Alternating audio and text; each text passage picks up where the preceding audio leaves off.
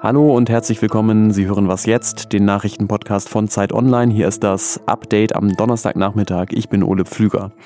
Heute ging es im Bundestag nochmal ausführlichst um die Verlängerung und teilweise Verschärfung der Corona-Maßnahmen in die Adventszeit hinein. Darüber spreche ich gleich mit einem Kollegen. Und aus Äthiopien gibt es leider keine guten Nachrichten. Dort spitzt sich der Konflikt in der Region Tigray weiter zu. Der Redaktionsschluss für diesen Podcast ist 16 Uhr.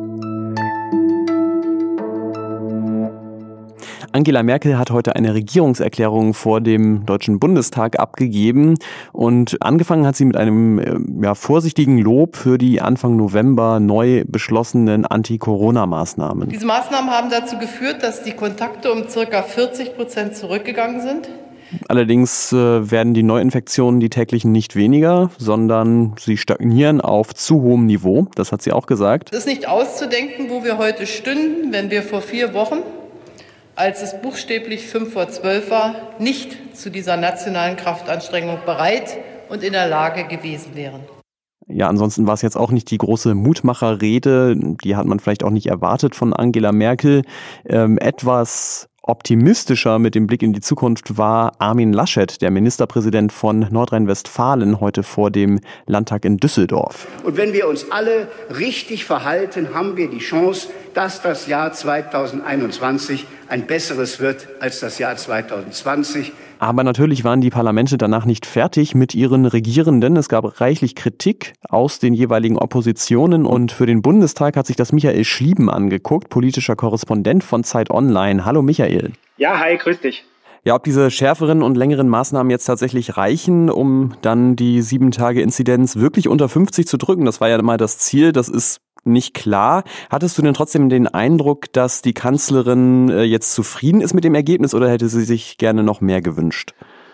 Ich glaube, beides ist richtig. Also, dass sie sich gerne schärfere Maßnahmen äh, gewünscht hätte oder gerne durchgesetzt hätte, das wurde ja letzte Woche schon ziemlich deutlich. Da hat sie für, für zum Beispiel in den Schulen für, für mehr plädiert, als letztlich bei rumgekommen ist. Und es ist generell auch so ein bisschen das Muster, das wir schon öfter gesehen haben, dass die Ministerpräsidenten sie ausbremsen in den weitreichenden Corona-Maßnahmen. Gestern Abend wurde sie auch auf einer Pressekonferenz gefragt, reicht das aus, Frau Merkel? Und sie ihre Antwort war. Und ähm, dann müssen wir sehen. Das spricht jetzt nicht von überbordenden Euphorismus. Ich kann das nicht versprechen. Ähm Aber es geht natürlich in ihre Richtung. Und insofern hat sie das heute auch im Bundestag verteidigt, die Maßnahmen, die beschlossen worden sind, und nicht erkennen lassen, dass ihr das zu wenig war. Aber ja, man kann schon davon ausgehen, dass sie gerne noch ein bisschen mehr gehabt hätte. Hm, aber gut, mal sehen ist natürlich sowieso der Modus, in dem wir uns durch diese Zeit bewegen. Und er passt auch zu Merkel natürlich, das stimmt, ja. Ähm, Gibt es denn bei aller Kritik, die wir jetzt aus der Opposition gehört haben, da konkrete Ideen, was man großartig anders machen sollte?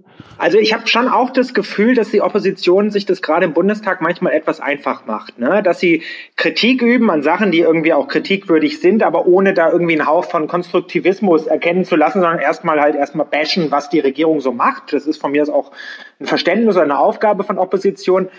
Aber es gibt natürlich schon auch Punkte und diesmal wurde es durchaus auch inhaltlich debattiert. Also FDP-Chef Lindner zum Beispiel hat noch einmal sehr betont, dass man sich mehr um die vulnerablen Gruppen kümmern müsste, also um die Leute, die schutzbedürftig in den Alten- und Krankenheimen sind. Die Qualität der Corona-Politik muss sich daran bemessen, wie gut sie die wirklich Gefährdeten schützt. Und hier besteht Nachholbedarf. Das ist ja auch eine Position, die man von den Ärzten und Pflegern schon länger durchaus hört. Andere haben kritisiert, dass das Konzept bei den Schulen eigentlich nach wie vor im Anfangsstadium und müssen wir doch mal sehen ähm, ist. Man muss dafür sorgen, dass bei den Schulbussen was passiert. Das ist jetzt Anton Hofreiter von den Grünen. Man muss all das organisieren und da braucht sie gemeinsame Kraftanstrengung. Richtig viel passiert, sagen Kritiker zumindest, ist noch nicht. Also da könnte man wahrscheinlich einen Schritt weiter sein. Und das wird thematisiert und das ist ja auch ganz gesund so, dass es da einen gegenseitigen Befruchtungsprozess gibt. Gut, dass wir drüber geredet haben und auch, dass die Politikerinnen und Politiker drüber geredet haben. Danke dir, Michael Schlieben. Sehr gerne, mach's gut, ciao. Etwa 500.000 Menschen leben in Mekele. Das ist die Hauptstadt der Region Tigray im Norden von Äthiopien und die wird jetzt wohl von der äthiopischen Armee angegriffen. Die Regierung von Äthiopien führt nämlich Krieg gegen die sogenannte Volksbefreiungsfront TPLF, die äh, dort in Tigray die Regionalregierung stellt.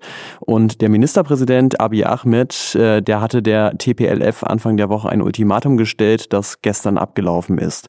Über diesen Bürgerkrieg in Äthiopien haben wir ja schon ein paar Mal berichtet. Verschiedenen Hilfsorganisationen zufolge hat es Anfang des Monats in einem Dorf ein Massaker an mehreren hundert Menschen in Tigray gegeben und Verbündete der TPLF stehen in Verdacht, dass sie dafür verantwortlich sind. Was noch? Diego Armando Maradona ist tot. 60 Jahre alt ist er nur geworden. Diese Meldung kam gestern Abend. Einer der besten Fußballer aller Zeiten aus Argentinien. Und so einer liefert natürlich ohne Ende Material für lange YouTube-Sitzungen. Wie er im Strafraum anfängt mit dem Ball zu jonglieren, ja, den Ball mit dem Hintern stoppt, links am Gegner vorbeiläuft, selbst rechts vorbeiläuft, ihn dann zurückbekommt. Sein berühmtestes Tor, das hat er geschossen bei der WM 1986, als er alleine sieben Engländer ausgespielt hat. Und ähm, da kann man dann schon mal drüber hinwegsehen, dass er sein zweitberühmtestes Tor im gleichen Spiel mit der Hand erzielt hat.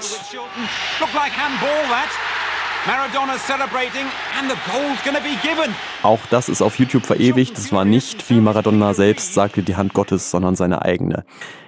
Aber Dahin ist er jetzt natürlich unterwegs in die Hand Gottes. So heißt es ja im deutschen Requiem von Johannes Brahms. Der gerechten Seelen sind in Gottes Hand und keine Qual rühret sie an. Ich hoffe, Gott hat in der Hand, in der keine Seelen sind, schon mal einen Ball parat, denn dann braucht er nie wieder YouTube zu gucken.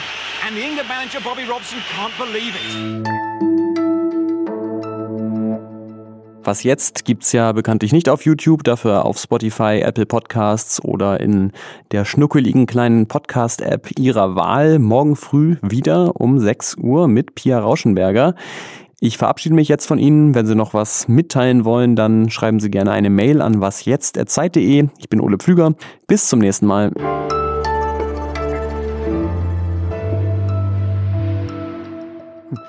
Jetzt schon das zweite Mal, dass ich das deutsche Requiem in einer Sendung unterbringe, die nichts damit zu tun hat.